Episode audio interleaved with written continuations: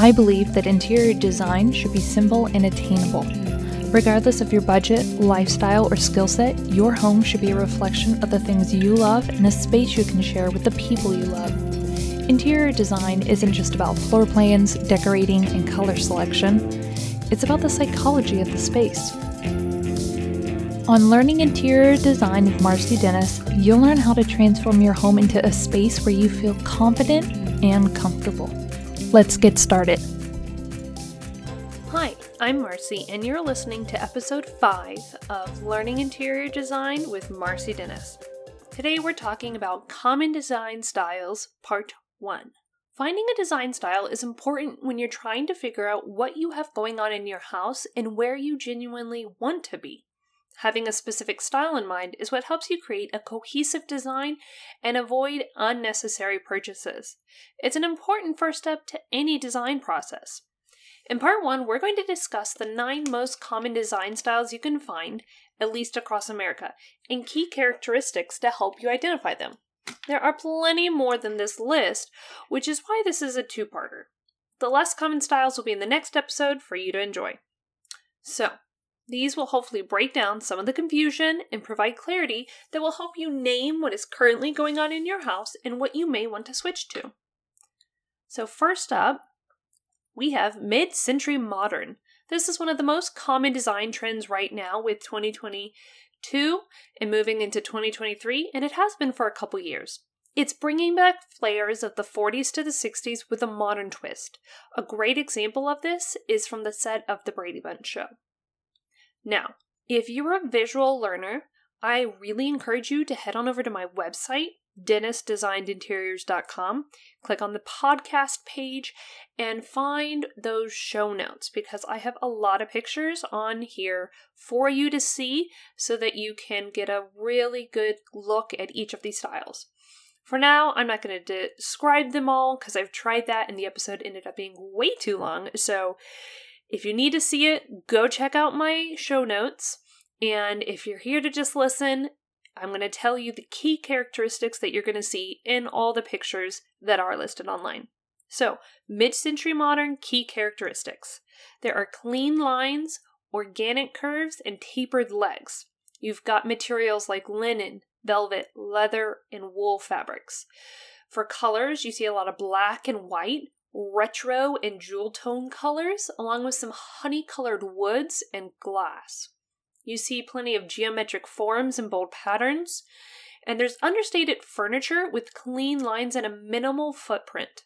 This is highly functional spaces and use of the furniture. Next, we have contemporary design. This style is a representation of the here and now. It's focused on the current trends of interior design, and it's currently focused on simplicity, openness, and incorporating plenty of natural elements to your space. The key characteristics are currently influenced by minimalism and modernism. So you have a lot of monochromatic or straight bold colors. You see soft lines and comfortable textures. There are natural elements like wood, cork, and stone in every room, and there's trendy furnishings and decor. The next style we have is called modern. Although it's similar to contemporary, it has some distinct differences. It's a mix between the start of the mid century modern and industrial styles, so it's focused on form and function, simplicity, and openness. Key characteristics of this are a lot of geometric and organic shapes. You'll use a lot of neutral colors like black, cream, gray, tans, and only pops of color. You will see a lot of materials like marble, metal, and plastic, sleek furniture that is simple. You see also leather, cotton, and linen fabrics. The metals most commonly used are copper and chrome. So, after that, we're moving right into Japandi, which is one that I'm a really big fan of. Japandi is a combination of Japan and Scandinavian styles, which is storming the design world with its focus on function, simplicity, minimalism, and comfort. The key characteristics that you're going to see in these styled spaces are a very natural color palette. You have colors like the browns, the blacks, the whites, creams, beige, and greens, but almost no other color necessarily. There's a lot of empty spaces, which is from the concept of ma, which is a Japanese concept. There's a celebration of imperfections, which the Japanese call wabi sabi. And you've got a lot of light toned woods and native plants. Just anything natural you can find from the environment, there's going to be a lot of it in this style. There's a focus on symmetry and balance in each space. And this is also where you'll hear a lot of feng shui come into play. Another style you're seeing a lot of these days is the transitional style. It is a mix between modern and traditional styles. It's a balance of classic and modern, luxury and comfort, masculine and feminine pieces. Key characteristics are the clean and crisp modern angles that you will find. There is a balance between the modern and traditional, so there's nothing too starkly modern or too starkly traditional. You're going to have a nice blend in each of the rooms. Again, you'll see some more neutral colors with subtle accents or a monochromatic color scheme where everything is, say, mostly blue, but it's different shades of blue. You've got a unique mix of materials that are widely used in this style, anywhere from wood, heavy metal pieces, leathers, cotton, linens. You've kind of got a big mix of it all. And there's larger, more intentional pieces of art which look the best with this style. Next is the classic traditional. It's a celebration of the styles of the past, which focuses on intricate details, plush furnishings, and warmth all around. It often has a timeless feel to it with its strong influence of elegance and comfort. Some key characteristics are dark colored woods, crystal, and porcelain. These are the most common materials found. You also have a lot of rich, warm tones, especially in your wood, and they have gold accents. There's a lot of feminine curves and ornately carved antique furnishings. You've got fabrics with gingham, stripes, floral, and chintz patterns that you see together mixed a lot. And there are fabrics of velvet, tweed, leather, and chenille. You've got symmetry and classic art that is highlighted along with these ornate shapes. Next is coastal. This is a style meant to create a tranquil space reflective of the ocean with a cool color palette and soft lines.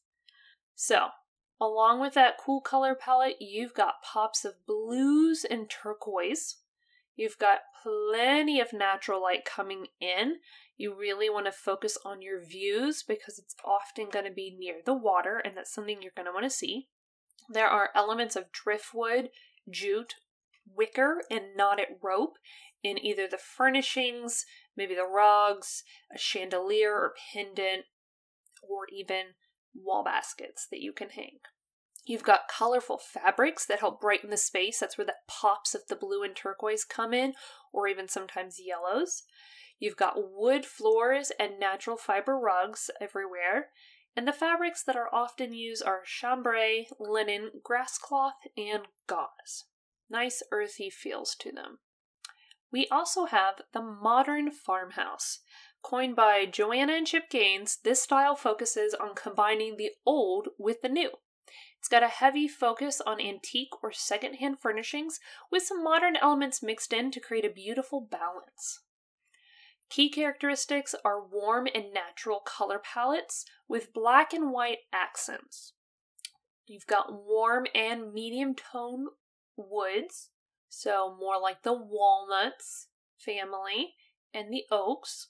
You've got greenery in every single room, which, to be fair, any design style can take greenery in every room, so I always highly recommend that. And you want to embrace the antiques and secondhand items that you have or can find in your space.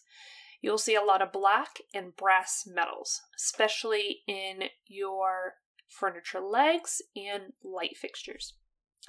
Now, we have the last style for this episode is minimalism. This is a design trend where less is more monochrome is the way to go, and everything has a clean cut look to it.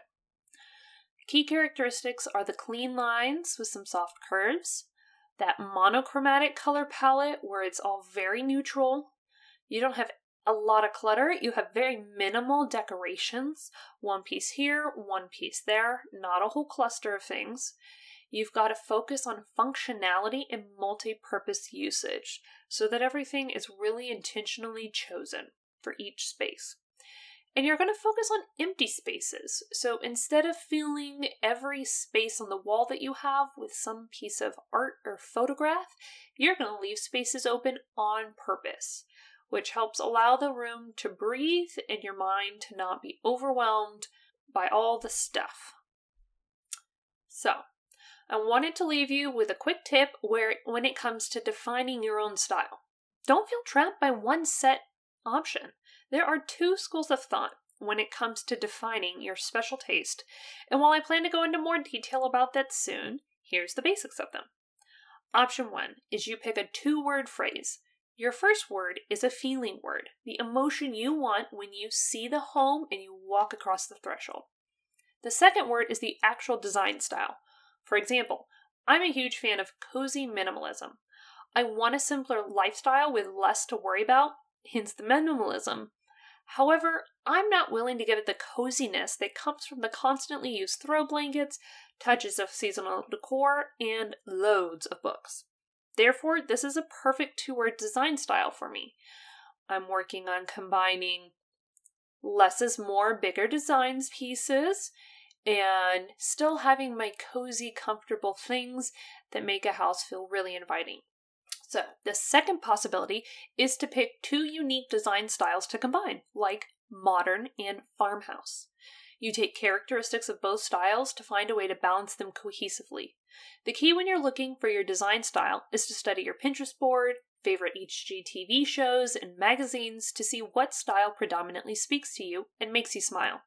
Start by defining those elements that you love in each photo and what style they are. Once you have a better understanding of the styles out there and how to create your unique design phrase, you can move forward with the design process in your home. So, which one of these spoke to you the most? Didn't see anything you like? Then come back for part two. If you're looking for someone to help you through the process of finding your style, creating a detailed floor plan and list of shoppable items, then head on over to the Contact Me section of my website and reach out today to schedule a discovery call to see if I'm your perfect fit as an interior stylist and organizer. I do work virtually, so even if you're not local to me here in South Florida, we can still work together. Because I want to help take the stress out of your day and create a beautifully functional and sustainably designed home where you feel confident and comfortable. I can't wait to meet you. Thanks for listening. If you loved this episode, please leave a rating and a review. This helps me reach other homeowners who have a busy life yet want a beautifully functional home. If you have a topic request or would like to contact me, simply email me at marcyd at dennisdesignedinteriors.com. I can't wait to hear from you.